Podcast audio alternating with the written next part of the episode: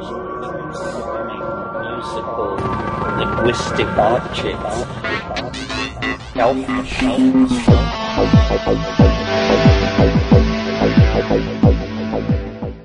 Greetings from Cyberdelic Space. This is Lorenzo, and I'm your host here in Psychedelic Salon 2.0.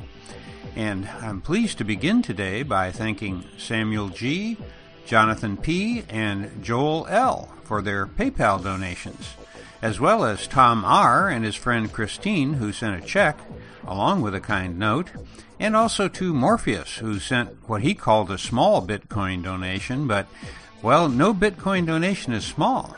You see, I've been saving all of the Bitcoin donations that I've received over the years, so if a fellow saloner made a donation in Bitcoin back when it was only $900 a coin, well, that donation today is worth 10 times as much.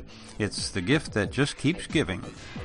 So, to Morpheus, Tom, and our other donors here in the salon, I thank you once again for helping to keep these podcasts uh, from the salon coming your way each week. Well, almost every week.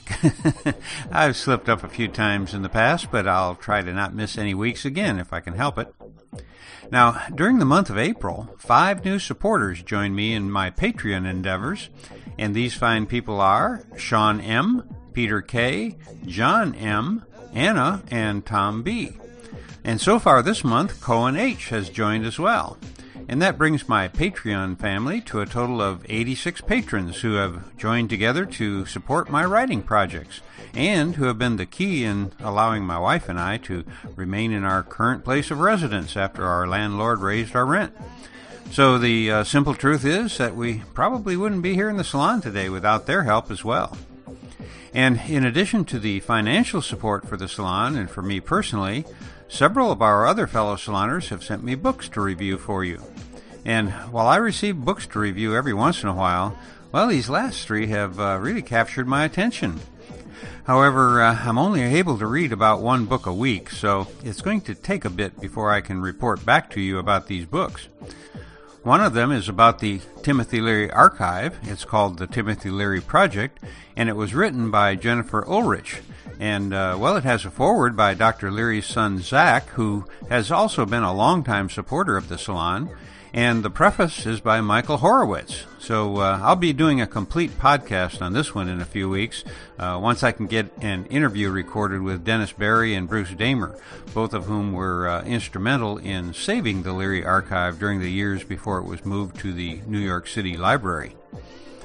Now, the other two books I'm reading right now are The Techno Pagan Octopus Messiah, which was written by fellow saloner Ian Wynn, who is also the uh, fellow saloner who sent the Terence McKenna recordings that I'll begin playing in my next podcast. Uh, and once I finish that novel, I'll tell you more about it as well.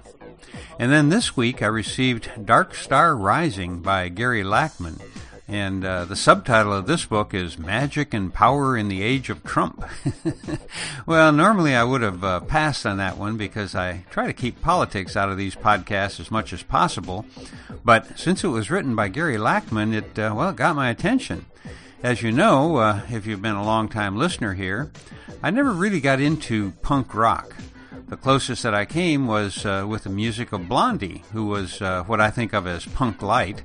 But since Gary Lachman was the original bass player in Blondie, well, that book also got my attention, and I'm already hooked on it. So I'll be talking about that as well in a future podcast. As you can tell, uh, I usually read more than one book at a time because my attention span seems to be getting shorter as I get older. And uh, now I've begun writing more than one book at a time. well, several years ago, I started working on a sequel to the Genesis generation. But after a half a dozen or so drafts, I just got stuck. And uh, two years ago, I finally put it up on the shelf and gave up on it. But then just a few weeks ago, I had one of those aha moments and I figured out a better way to tell the stories that I'd been trying to tell in the sequel and now it's rolling along once again. Uh, most likely, it's going to take another year to finish it and have it edited, but in the meantime, I'm also continuing to work on the Chronicles series.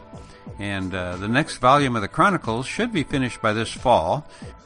And before the sequel to the Genesis generation is finished, I plan on publishing that as well as one more volume of the Chronicles. And yes, I plan on continuing to publish these books directly into the public domain, so you'll be able to get a PDF copy of them for free. In fact, right now, if you go to lorenzohagerty.com, and that's Hagerty with one G, but go to lorenzohagerty.com slash free books, you'll be able to download free copies of The Genesis Generation, The Chronicles of Lorenzo, The Spirit of the Internet, and Scattered Thoughts. And uh, I've got a couple more that I plan on posting there in the future. As for the sequel to the Genesis generation, I'm finally going to be able to do something that I've thought about for many years. I'm going to publish it one chapter at a time on Patreon. Now, ever since learning about how some of the 19th century authors published one chapter of their new books at a time in various magazines, well, it's been something that I wanted to try. And uh, since my supporters on Patreon are essentially paying me to write these books, in addition to posting their names in the front of the books, I'm also going to give them the first chance to read them, one chapter per week, just like we're back in the 19th century. How's that for trying to slow things down a bit? The other thing that I'll continue to do for my patrons is to uh, host a weekly conversation on Zoom. As you know, uh, these past two months I opened up our weekly patron Zoom conferences to the public at large, but the fact is that, yeah, it didn't work out very well. A week ago, when I did a First Monday conference, some uh, simple minded children decided to disrupt us and made it impossible to have a conversation. So I've decided that for the time being, I'm only going to host these meetings for my Patreon supporters, with whom I've now enjoyed almost two dozen Monday evening conversations. And since there are only 86 supporters on Patreon right now, these weekly conversations are much easier to manage than they would be if I opened it up to the entire salon, where, well, where there are hundreds of thousands of fellow saloners. And for what it's worth, all of my supporters on Patreon can participate in these online conversations, not just those who can afford a larger monthly donation. One dollar a month will get you into our interesting little group. And uh, so far, the largest Monday night group that we've had was, well, it was only 10 people and uh, we've gotten to know one another quite well. But we would sure love to see some new faces and hear some new ideas. Maybe we'll see you next Monday. And if you're already one of my supporters on Patreon, I'll send you the details through the Patreon email system. Well, uh, I guess that I've taken more time than I should have before introducing today's program. But since the program is a bit short, I'm going to be back after we listen to our fellow saloners in Charleston, and I'm going to play a couple songs for you. And now, here at long last, is Lex Pelger, who will introduce the storytelling session that we are about to join. I'm Lex Pelger, and this is the Psychedelic Salon 2.0. Today, I'm happy to bring you our storytelling stop in Charleston, South Carolina. It was a beautiful rainy night in a brewery overlooking the river, and the event was to kick off for the group the Society for the Exploration of Altered States. I hope you enjoy. We are navigators of mare, mare incognitum, the unexplored sea, the uncharted waters of consciousness. Many merely skim the surface, fewer plunge right in. For those who do, the vessels of choice are simply our own minds and bodies, of course. Though the tools of exploration may differ, flotation therapy, meditation, yoga, holotropic breathwork, entheogens, lucid and non-lucid dreams, active imagination, etc., etc.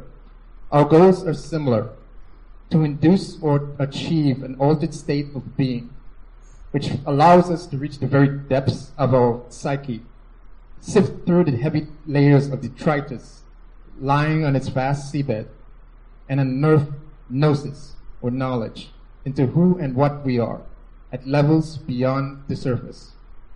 To rediscover our true reality, our true nature, our true self. That this is the treasure we seek. But at some point we must resurface with this newfound trove we must make the slow return home or risk being eternally lost at sea. The journey back may be more treacherous than before, but we must make it. Upon our arrival, how might we make sense of this rich bounty before us? For it is for it is often burdensome, burdensome, painful, and confusing. How will it enrich us in the days, months, and years ahead? How do we integrate this once deeply held knowledge into our waking lives and then share it with others so they too may be enriched? And how shall we safely and courageously support them on their own voyages once they heed the call? We are about to begin a journey into the deep unknown. We'll encounter these questions and others with great curiosity, humility, compassion, and awe through a series of group discussions, presentations, films, experiential activities, community collaborations, and more. So join us. We are all in this together.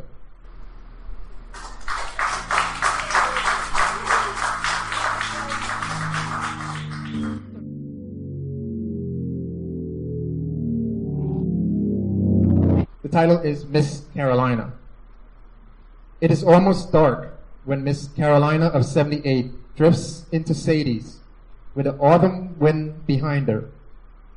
All innocence has been scraped away, leaving something that's dark, fierce, mature. No longer queen of the old Tar Heel Palmetto state, she has traded her evening gown for something less elegant. Her scuffed stilettos strike the tile floor as she heads for the booth only a few feet away. She slides to the center of the table with a sort of faded grace and places the napkin over her lap and waits. As if on cue, the old cronies at the nearby bar refill their drinks and flock to her the way photographers flock to their prize cover story. I should know. I used to be one of them. I wonder if she remembers that night we shared. That night the press buzzed and hummed around her, flashing our tiny camera bulbs like dancing fireflies, a somebody surrounded by nobodies. I wonder if she remembers me. I sit and sip my gin and watch. I watch as the gent in blue draws close and whispers sweet profanities into her ear. Maybe he's telling her that her eyes are like eclipsed moons. Her body is built like a thoroughbred horse. Her loins could topple nations. Maybe. Motivate, motivated by some primal instinct, I reach for my camera but discover a bottle in its place. Not wanting to miss such an opportunity, I free my fingers over her face and take the shot. Miss Carolina glances in my direction a second too long, and I smile an inch too wide. To the dismay of her would-be suitors, she excuses herself and glides towards me. Do I know you from somewhere? She says. Nope, I say. Are you sure? I'm sure. Making herself comfortable, she shares my glass and pours a drink. Do you think I'm pretty? She says. Yes. Pretty enough to get paid? I pause for a second. Hmm. Maybe. She smiles and places her hand on mine. And maybe that's all she wants. Maybe that's all we want. To be told that we're beautiful, that we're handsome, that we're loved. Thank you. So,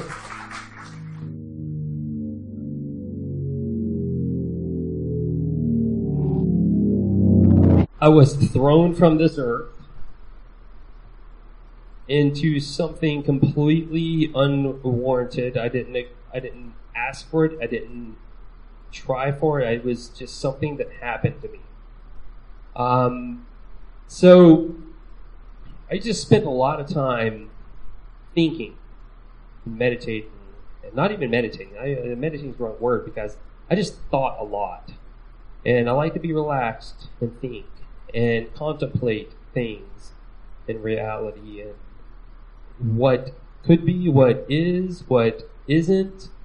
And one day, I'm sitting in my room, my futon, of course. Okay, so it's gonna sound bad. I have black lights, black light posters, all these things, incense, and I'm listening to a radio broadcast called Hearts of Space. I don't know if anybody even knows what that is anymore. Um, it's quite old.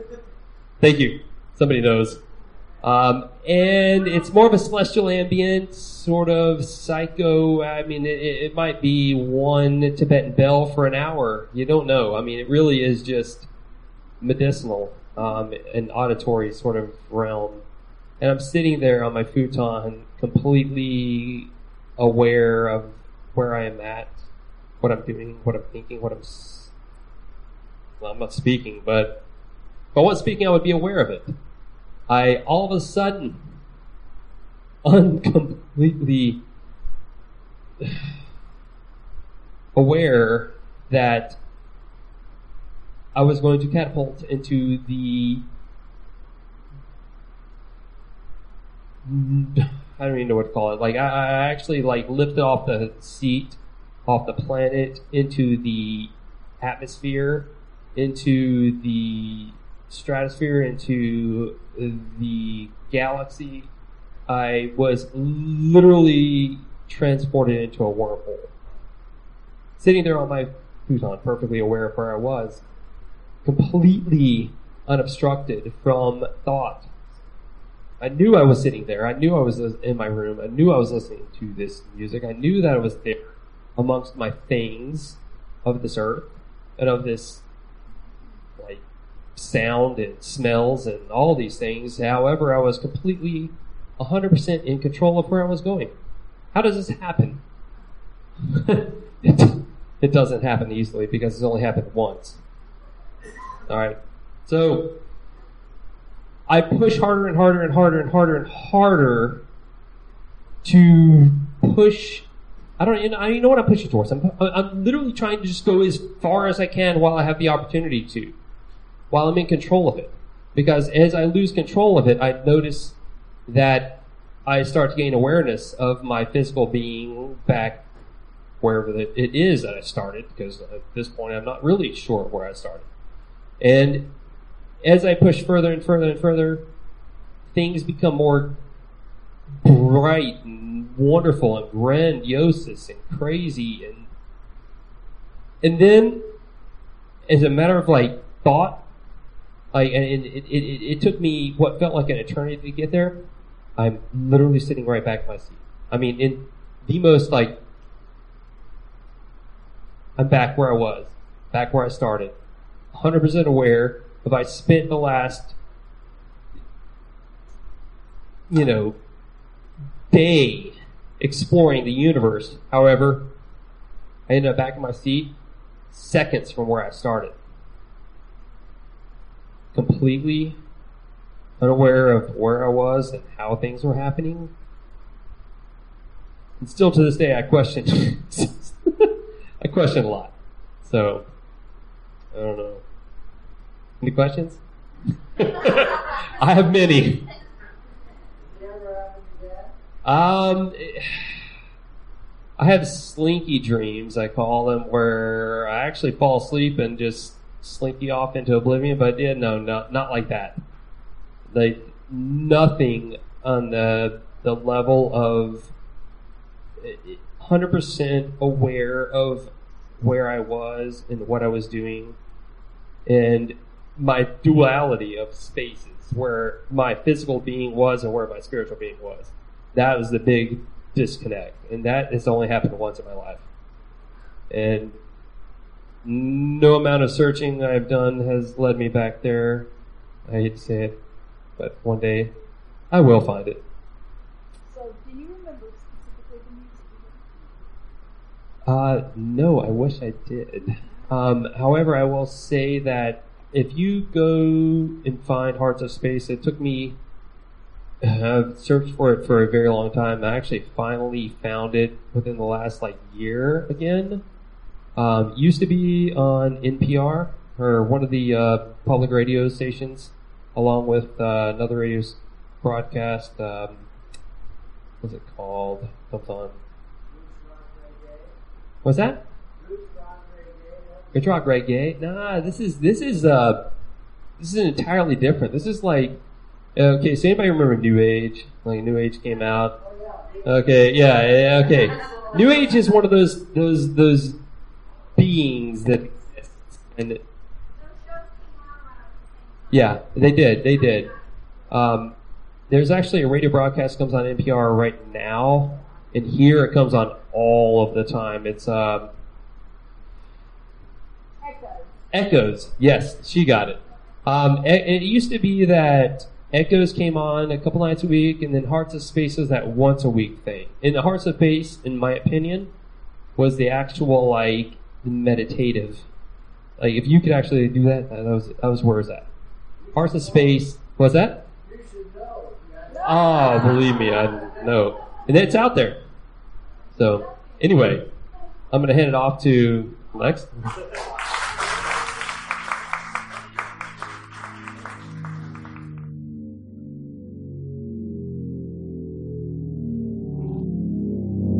Hey guys, my name is Raven, and I'm here today to talk about my first ayahuasca experience.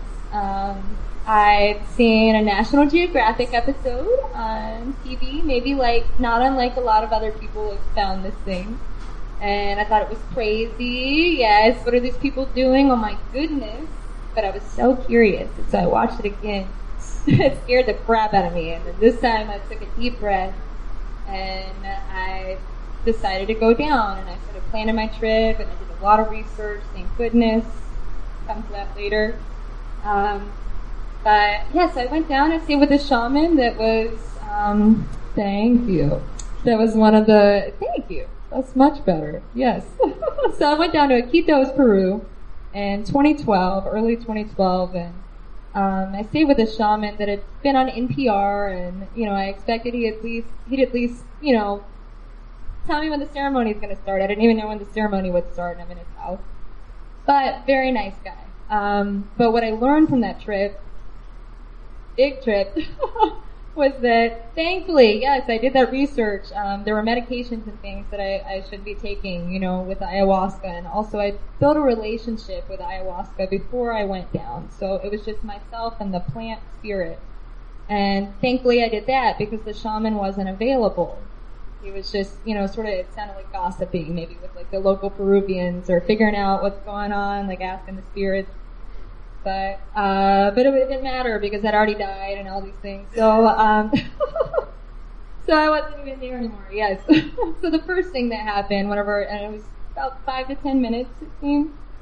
I don't know that this was pure ayahuasca um, from future experiences and seeing it, but um, in this experience, I uh, I mean it was ayahuasca. They add add mixtures like um, a common one is called toé or brugmansia. Uh, datura. We grow it here in South Carolina. It's very dangerous, and um, if it's in larger doses, so it's kind of like uh, yeah, it's a very small window for safety. Thankfully, I don't know. Everything went well. Everything went well. I just died. First thing, I died, and um, I could feel the maggots and the ants, you know, naturally cleansing my bones. Before that, I want to say I started with the intention of how do I get rid of this existential anxiety as an intention, you know, going in and planning. Um, so it said die. and that was immediate and it was natural and it was beautiful to me, but I think it was more because I was able to let go of any, um, any expectations. And I think that's really important before you go into these heavy, you don't know what's coming, you know, it's just that you're going on this ride and you've got to just take the ride and, you know, take it for what it is and know you're going to get back off. it's going to be okay, yes. so, yeah, this beautiful death and, um, yeah, maggots and the ants. When I left, I had a subjective feeling of leaving my body and then I could see the body from above and I was covered in serpents. It took the form of my body after and then I was gone. and um, beautiful things happened. I got to visit with, or my mom and my brother. They came to visit me, and um, you know they passed on, and they let me know that they're in a good place. And I kind of already felt that, so maybe that was in there somewhere. I don't know, but they came and visited me, and it doesn't matter. So, and it was beautiful. They were off in this void. You couldn't see where they were. Um, it was just like 2D images their faces, but they were speaking to me, but just without words but I didn't think about, you know, I didn't think that was coming during my trip. Um, I didn't know what was coming. I don't know. I just kind of went in, and then um, I experiment, experimented with things that I'd read about, and one was, um, you know, healing your family members or, you know, somebody had written something about sending snakes down into, and I did that during my trip. I sent snakes down into my aunt's spine, thinking that I was healing her, she needed help. But I also knew she was terrified of snakes, like that's her biggest fear. and so I apologized while I was doing it, and I thought I was helping her. I could see how she was sleeping with her husband, with her leg, you know, over him. And so I asked the next day um, if they remembered anything around that time. I didn't know what time it was. um, and she didn't remember anything. She takes really strong epilepsy medicine, and um, but she had the worst nightmares of her life. Her husband said, and she has pretty bad nightmares. So it's pretty big. What was very interesting from this is that the, and I can say this here in South Carolina, the good old boy, her her husband, nobody knew what that was in prop. Um, so he's a good old boy, you know, like he, he doesn't know a whole lot about, you know, other cultures and things. And, but what he described was a recurring dream where this, um, this native woman would come, or no, she wouldn't come, she was just there. He came into her home over and over every night. He would walk in and there was a naked, well, indigenous woman. He didn't know, he said not like our Indians and I was like, okay, well maybe this is Peruvian, you know, like a different bone structure and things. Um, and he said he just felt this warmth, and that's what you feel on the ayahuasca, this warmth, you know, like the, the embrace, and um, and yeah, that was his dream, just recurring. He would just get in the bed, see the naked woman, get in the bed, recurring. Shouldn't be too bad. Very nice dream, I think. Um, what's that warm feeling? But they said never do that voodoo shit stuff again. and uh, yeah.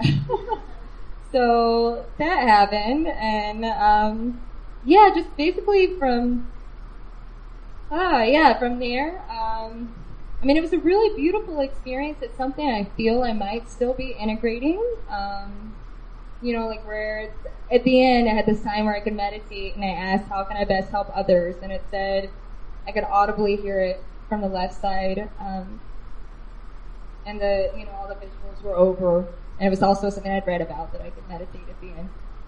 and then um, I heard you already know, and I was like, no, I don't. I want to ask that question. it's like a magic eight ball, so I asked again. and then it said the universe will make it happen. And that was literally the words that came to my head. I don't know where it came from, honestly, because I don't think I would have asked myself that question again.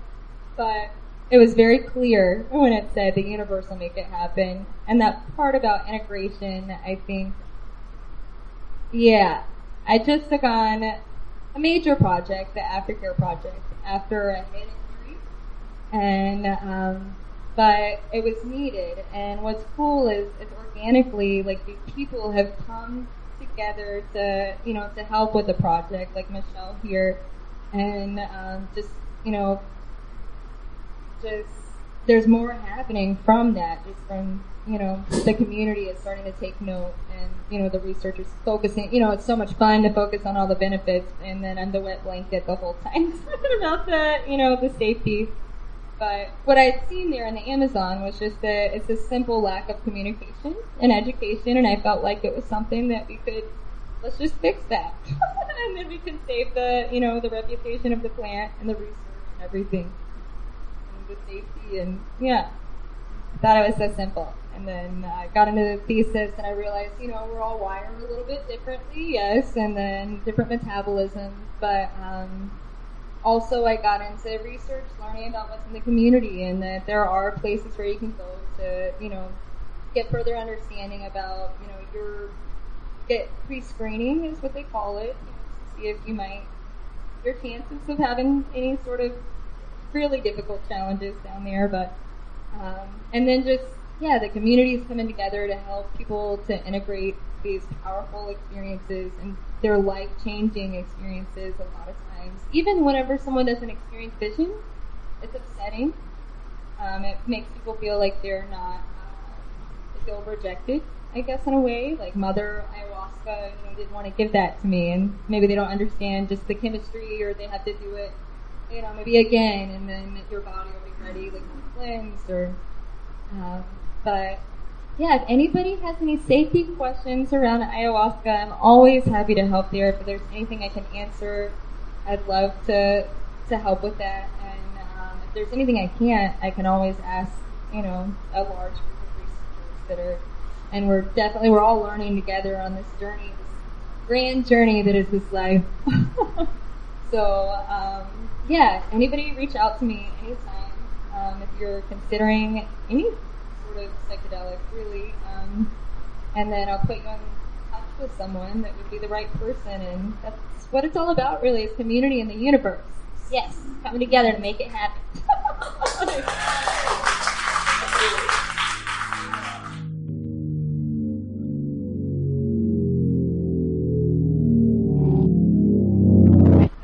near death experience with the birth of this lovely being, which took me out, and since that time, my life has been a stripping of identity. And that's a painful process and a beautiful process at the same time. Um, and some of the steps took a lot of courage, but they always show up at my doorstep right when I need them. So the use of substances has never been something I sought, but would come almost like this. I'd meet someone and it unfold. So um, the last six years have been challenging of trying to create um, a new life and how to survive with money and everything. And um, so it took a lot of courage. And I have my community is spread out. So I have like a person in Seattle and a friend in Kona and a friend in Boston. So um, one of them suggested that I try something easy, easy to obtain, which was salvia.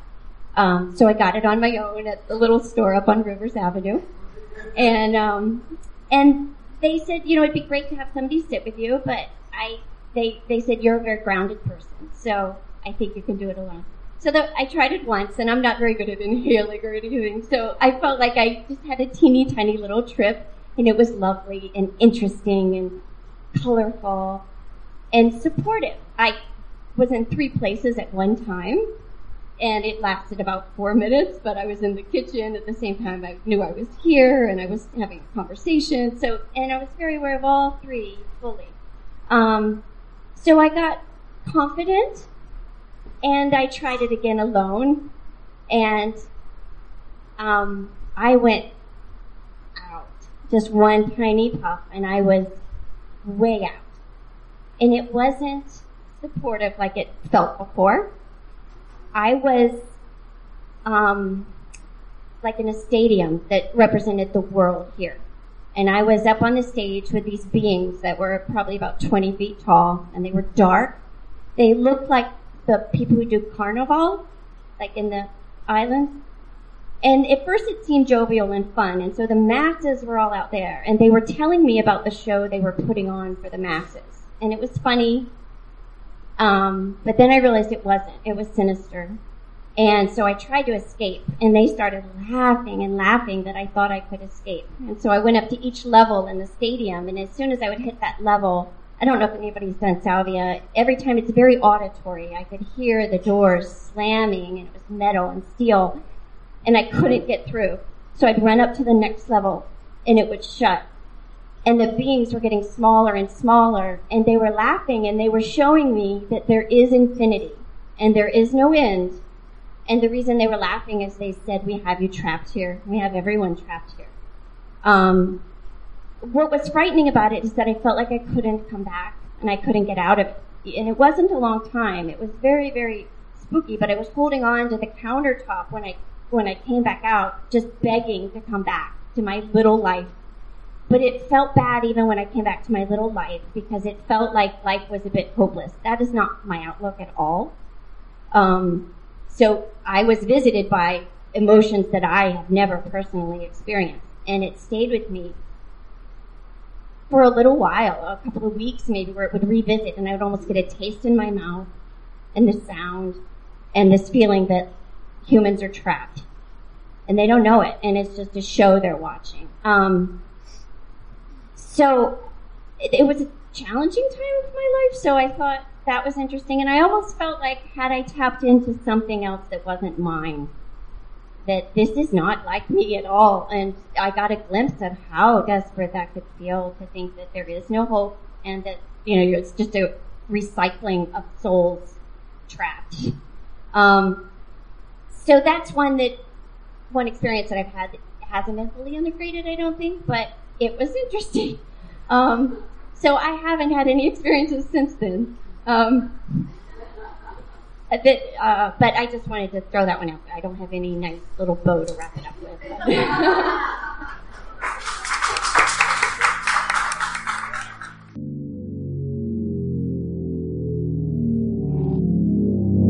I'm not really an outgoing person. I kind of grew up in a very, you know, sheltered kind of lifestyle.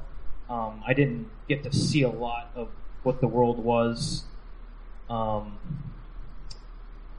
I didn't even really know what a party was until I got to college. I was not allowed out of my house for fear of me accidentally getting my hands on alcohol.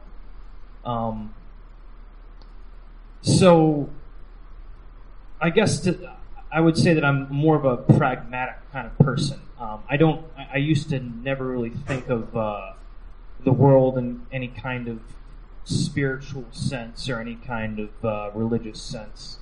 Um, I really saw things as you know what you see is what you get. That's all you're gonna get. You know. Um, it wasn't until I started, you know, branching out on my own. I had a lot of questions growing up. I, I suffered a lot from anxiety and depression growing up, um, and I didn't really know what it was. You know, and I I'd always kind of had it for as long as I could remember, um, and really the only advice that I could get from anyone I knew was, well, that's just the way life is. Um, it's hard. Uh, it's emotionally uh, just one big turmoil, and you just have to kind of live with it. You have to just suck up and take take it, you know, whatever it is. Um, and so it made me really think about, well, what's the point in all of that? Uh, is it to just sit here in anguish, uh, in pain, until we roll over and fall into a grave?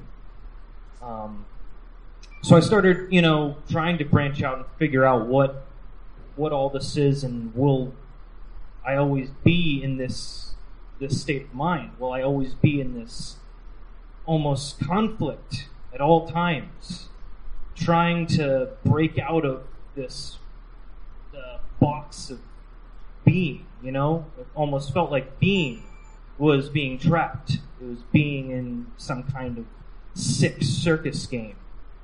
Um, when I finally moved out of uh, you know my house, you know, with my parents and my family, um, I I fell into a deeper depression. I, I felt like there was nothing there was nothing left. There was no one to go to. There's no one to hold on to. Every therapist gave me these kinds of ideas of uh, you know finding something in life. Uh, go take a bike ride. Go look at a go look at trees. Go try and go, go try theater. Go try to express yourself through poetry. And none of it said anything to me. Nothing grabbed me. Nothing told me or, or showed me anything. So I decided that I wanted to do something, anything. I, I couldn't live in that kind of emotional state anymore. Um, so I decided that you know I would go and talk to some friends and find out what they would what they've done. Some people you know had turned me on to different kinds of psychedelics. Um, a friend of mine had introduced me to marijuana, and that's the biggest thing that I tried my entire life. And I know most people here would say, "Oh, well, that's just, just marijuana. It's very benign." Um, and that really shook me to my core. Um, but it wasn't. It, it just kind of opened the lid to, to that other world that you know I think we've all seen. Um, so I decided I'd journey a little bit further. Um, and a couple years ago, I decided that I wanted to try psilocybin. Um, that I'd read a couple articles, and there were a lot of there's a lot of research coming out saying that it had these magnificent effects on depression and on anxiety. Um, and so I thought I'd I'd give it a shot. I'd be willing to give anything a shot. Um, little did I know that it's hard to come by. Um, there's not a lot of people who have it. Um, so I started doing my research, um, found out that psilocybin spores are completely legal in the U.S. You can buy them online completely legally.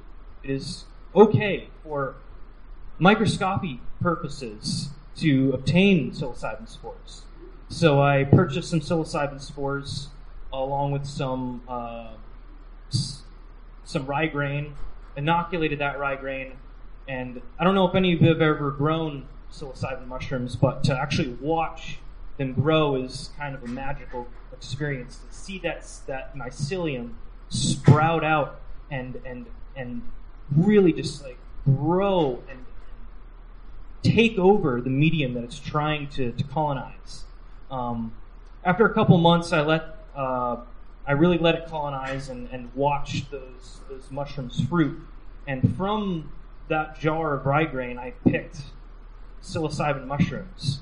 Um, I'd never taken them before, didn't know what I was getting into, um, and knew from some of my my trips with marijuana that I just can't do it around other people. I get very much engrossed in in the emotions and the thoughts of other people as I'm doing it. Um, so I picked them, um, took myself to North Carolina where I knew some people who could lend me a cabin that I could stay in, and took, and I remember distinctly because I had a scale with me, um, 5.65 grams of psilocybin.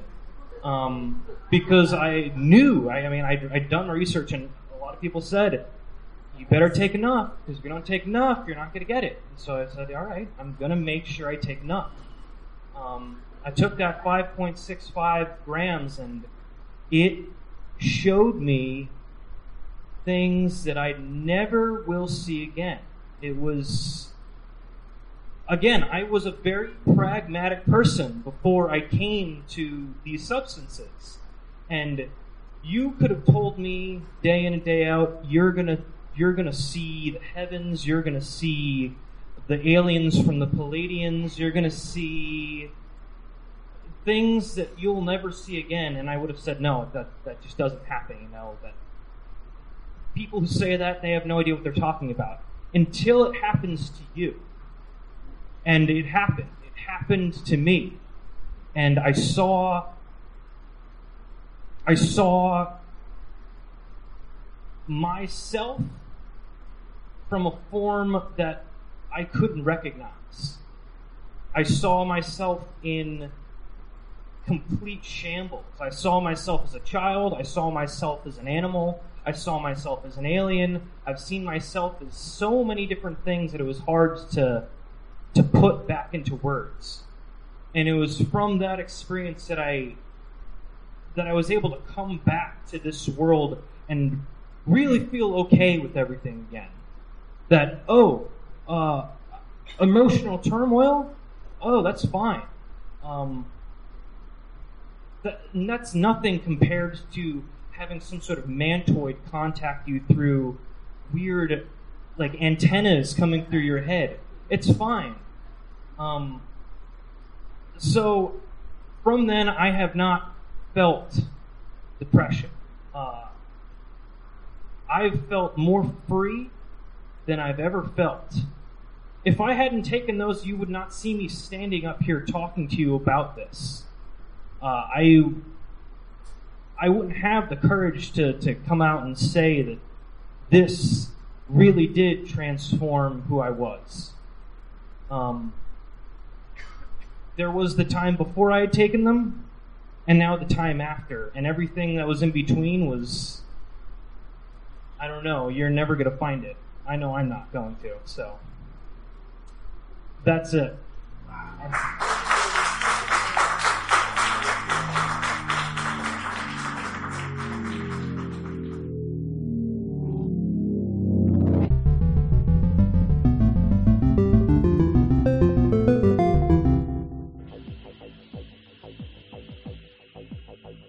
You're listening to the Psychedelic Salon, where people are changing their lives one thought at a time. And uh, I guess I should say that, well, that's not quite it.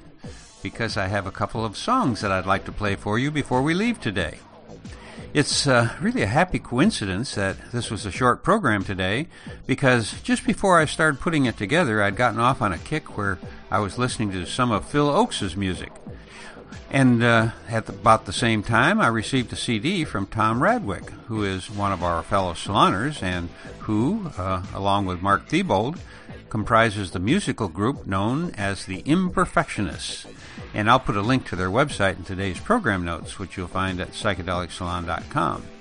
Anyway, uh, I put their new CD on, and the first song that they played seemed to hit the same groove as did the Phil Ochs songs that I'd been listening to.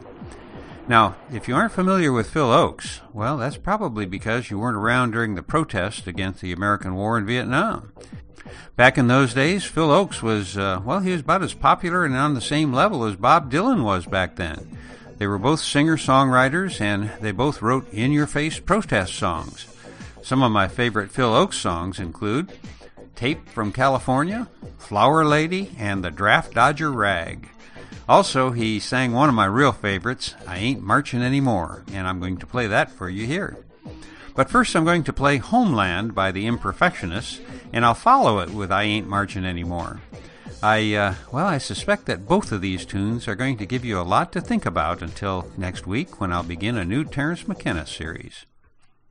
Come together, don't matter the weather. Come in seek your truth.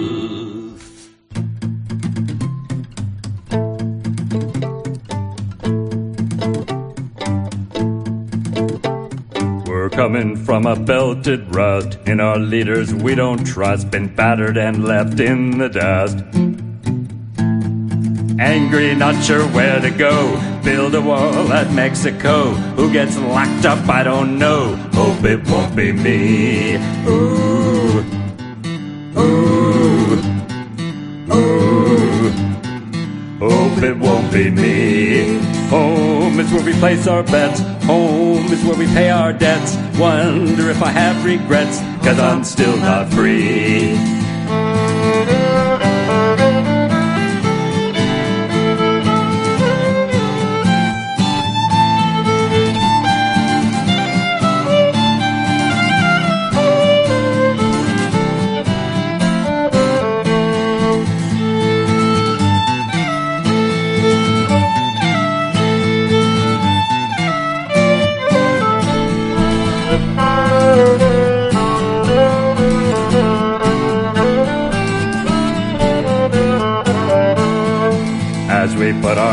First, how much blood will quench our thirst? Could it go from bad to worse? I have seen my brother try to soldier for his country's lie. Now I hear his widow cry, better safe than free. Ooh. Ooh. Ooh. Better safe than free. I don't claim to understand what it takes to run our land. We've got a man with his master plan. How did this come to be? How will we learn to see what it means to be free?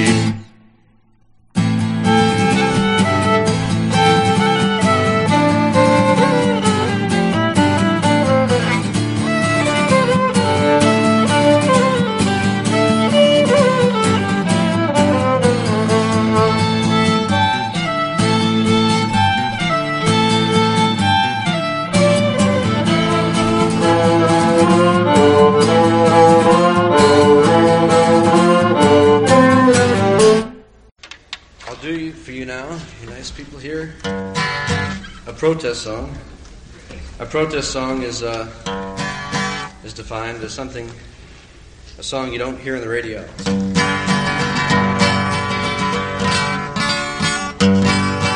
And they'll say you don't hear it on the radio because the guy can't sing or because the words are no good or because they play the shit that they play these days. But uh, but it's all got to do with the process all, all around the all around the Western Trail, and that includes England and France and and Canada and America. They they have the media syndrome where they control everybody's mind by the use of fairly mindless and mind distorting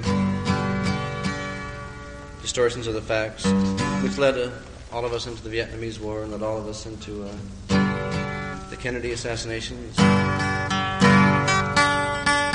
So, what can you do? I mean, here you are, a helpless soul, a helpless piece of flesh, amid, all this cruel, cruel machinery and, and terrible, heartless men.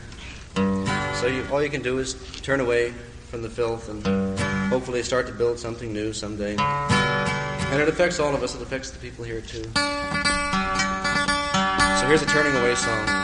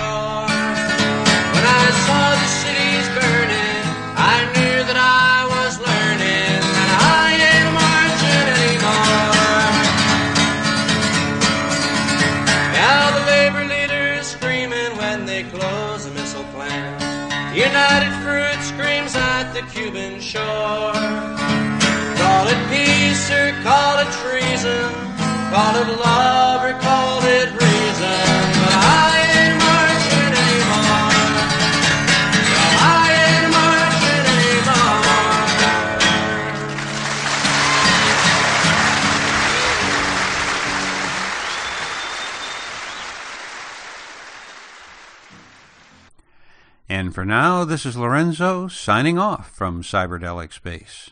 Be well, my friends.